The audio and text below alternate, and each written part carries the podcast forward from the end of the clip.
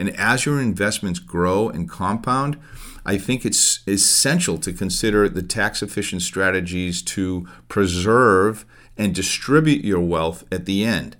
And that's where you want to work with someone that understands the tax laws in our country. Consulting with a financial advisor or a tax professional can help you navigate this aspect and identify the most suitable strategies for your specific circumstances. I personally work with my CPA, my my enrolled agent, my tax people, even my bookkeeper all the time asking questions and doing searches. So it's not something that I'm just, you know, just because of the experience I have and because of the amount of money that I've invested over time and helped other people, I don't stop learning. I continue. And that, my friends, is the opportunity that you need to seize and begin your investment journey now. Are you ready to turbocharge your financial IQ? Hey, friends, my name is Murray Miller, and I want to welcome you and your family to the Family Business Podcast, where every episode is designed to keep you focused and on track to live a life free of financial stress, worry, and fear. Would you like to know the exact powerful money strategies that not only our immediate family has implemented, but also our extended family of thousands and thousands of people around the world? Well, then let's get on with it and let's begin building a financial wall around your family.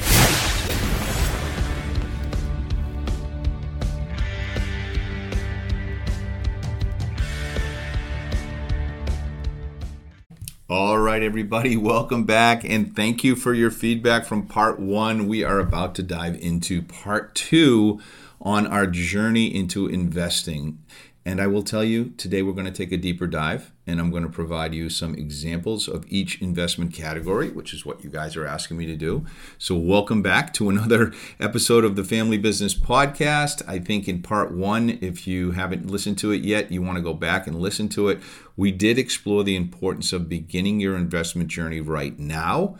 And we discussed the strategy of paying yourself first and utilizing dollar cost averaging. Today, in part two, we are going to delve into the different types of investment categories and provide examples and suggestions uh, to help you make informed decisions.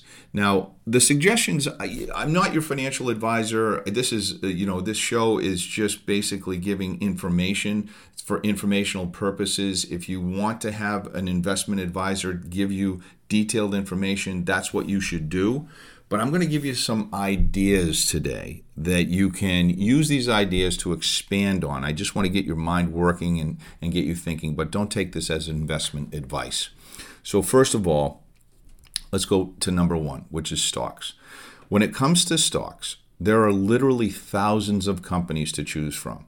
So let's just take a look at one as an example. I happen to be recording this on a MacBook, so I'm going to use Apple today as my example. Apple is a stock that you can buy, it's a public company. Their stock symbol is AAPL.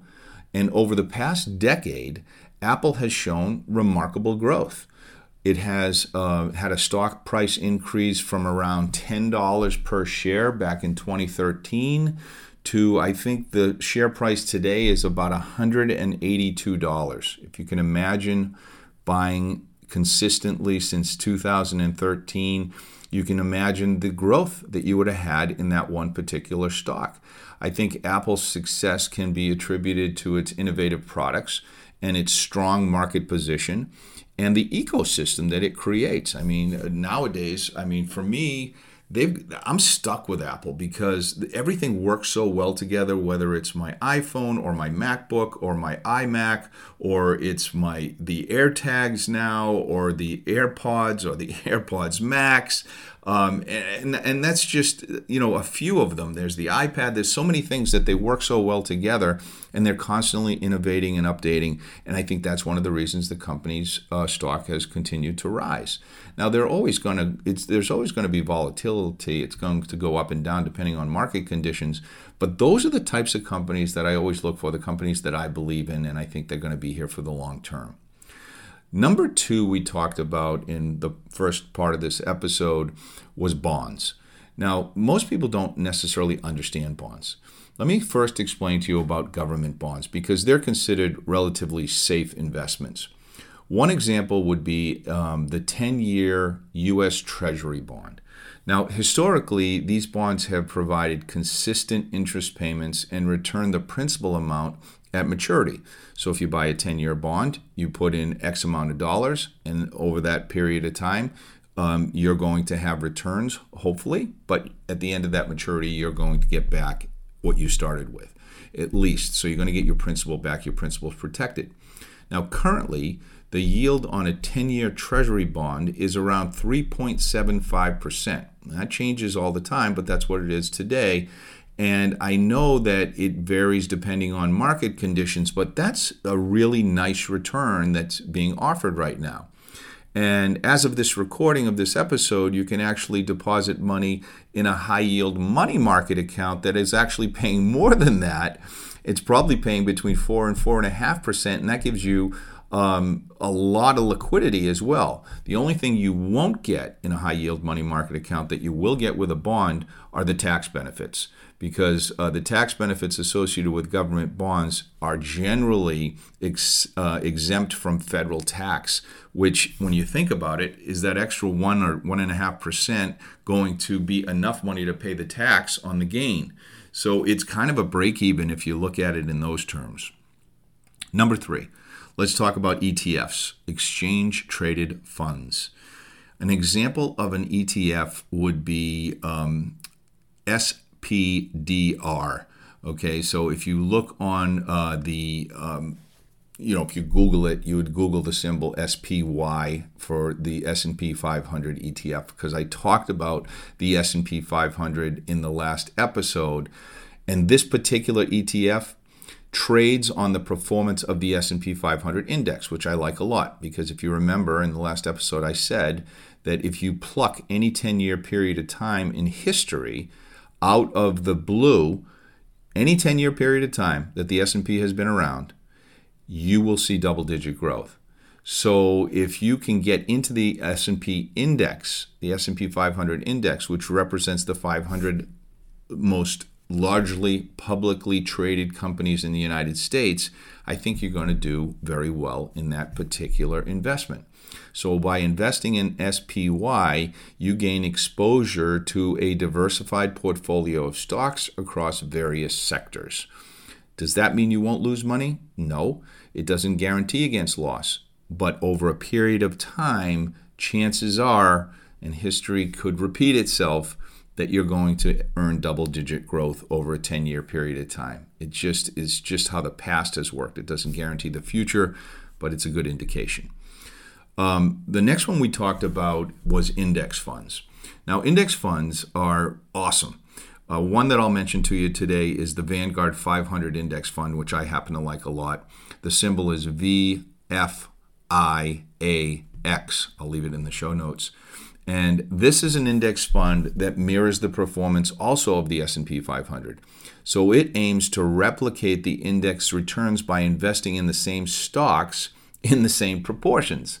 And, you know, in the index funds like this particular one, these are known to have low fees and provide a simple way to gain, uh, you know, broad market exposure. So I like that Vanguard 500 index fund a lot for that reason. We also talked about number five, REITs, real estate investment trusts. Let me give you an example of a REIT that I like. It's the Realty Income Corporation and the symbol is O, just the letter O. Realty Income is a publicly traded REIT that focuses on owning, and operating commercial real estate, which right now I think is out of favor. So I think the prices are a little lower now than normal, and I think that has a lot to do with what's going on in the workforce. Um, you know, there's there's definitely going to be a revamping of the way uh, commercial real estate is handled in the future because of the fact that so many people are working from home or working just part time in the office. So I think that because it's out of favor, and there's a there's a you know a change that's taking place in that industry that there's some potential there. So its generous income through long-term lease agreements with its tenants make this an attractive option for investors right now that like to have a portion of their portfolio have some real estate exposure. So consider that as well. Um, we always talk about cash value life insurance. I went into details, uh, a little bit of details on the last um, episode, but there are really two basic types, or maybe three basic types of uh, life insurance whole life, indexed, universal life. There's just plain indexed, uh, excuse me, plain universal life, and there's variable life. Without getting into too much details, there are different ways that you can invest in life insurance that will give you different upside and downside. And the way that I look at it is I look at whole life because it has a fixed interest rate as sort of the safety net. Indexed universal life is kind of in the middle because it has upside potential of the market to a cap and it has no downside risk typically with a 0% floor. And variable life typically gives you more upside potential when you're in a strong market, but it also gives you some downside risk because you can lose money in the account when the, when the accounts go down unless you find a variable life policy that actually has a floor, which actually is becoming popular now. So I think that if you if you work with an advisor and if you're working with me, I'm going to ask you enough questions to figure out which one makes the most sense for you and maybe even do some sort of a um, a hybrid approach to this. You know, I did a, I did um, a couple of different policies with a family just recently where I had the wife uh, get started in a whole life policy and the husband got started in an index universal life policy. They were both doing it for supplemental retirement meeting uh, reasons and this gave them a, a, balance between the two different types of products with one being more safe and conservative and one having upside potential and that made a lot of sense in their particular case. So um, these policies are offered by a handful of top-notch insurance companies um, and are an example of cash value life insurance. Remember, we are not talking about a term life insurance policy, which is typically the most inexpensive type of life insurance that all you get is a death benefit. There's no cash value buildup in, in a policy like that. Keep that in mind. These policies that I'm talking about provide both a death benefit and a cash value component that grows over time, which is the key. The cash value can be utilized for investment purposes or taken as a loan. Some of these have really incredible loan options like one of the ones that i'm super fond of is one that has a zero wash loan which over a period of time let's say five years you can start taking money out of the policy in the form of a loan but pay no interest and the reason you pay no interest is because they give you let's say they charge you a 5% interest rate but they guarantee you a 5% return so it ends up being a zero wash loan, which is really attractive when you're taking money out of these policies because it, it's it's um, from a tax standpoint, it's terrific because there's no tax due when you take a, uh, when you borrow money from a life insurance policy. There are tremendous tax benefits in addition to the compound interest in these policies when they're structured properly. The last uh, thing I want to talk about uh, as far as investments are concerned are cryptocurrencies. I talked about stable coins last time. I talked about Bitcoin. I talked about Ethereum. Bitcoin is BTC. Ethereum is ETH when you're looking for the symbols. Um, these have gained significant attention in recent years. Now, Bitcoin is the first and most well known cryptocurrency, and it's experienced remarkable growth. For example, I'll give you the same example from 2013 to today. In 2013, Bitcoin's price was about $100 per coin. And as of right now, as of the recording today, it's trading at over $25,000 per coin, which is incredible. Um, and, you know, it's been up a lot higher than that, actually. It was almost at $60,000 just a few years ago, and I think it'll probably get back there again. So there is some volatility there but it is it is becoming more and more stable over time. And like I said, even the more conservative brokerage houses like a Fidelity are offering Bitcoin as part of their retirement portfolio that you can purchase right there. Um, Ethereum is another prominent cryptocurrency. It has also shown impressive returns over the past decade. So, those are the two that I would consider probably the safest right now. And just remember, before investing in any asset, it's crucial for you to do some of your own research. Don't just go blindly into any of these things. Take some time. I mean, you can get so much information now between ChatGPT and Perplexity, which is another um, artificial intelligence, and even Google now has, gotten much, much better. You can understand the associated risks and consider your investment goals and risk tolerance. If you want to work with someone, it, it, it's very advisable to work with an advisor that has that is licensed, that has experience, that has success, that has done it him, him or herself and like I said, I have a lot of clients that I've, I've helped in this area, and many of them are friends and family that I don't charge a fee uh, or, or make a commission. I just do it because I'm trying to help people get on the road to uh, you know having a freedom lifestyle and, and being able to do the things they want to do when they want to do it and not have to worry about money. So we we've covered um, numerous different investment options.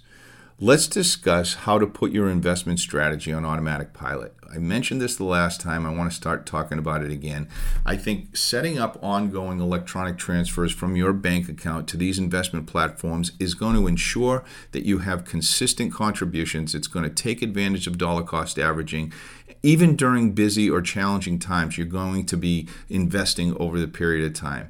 And as your investments grow and compound, I think it's essential to consider the tax efficient strategies to preserve and distribute your wealth at the end. And that's where you want to work with someone that understands the tax laws in our country.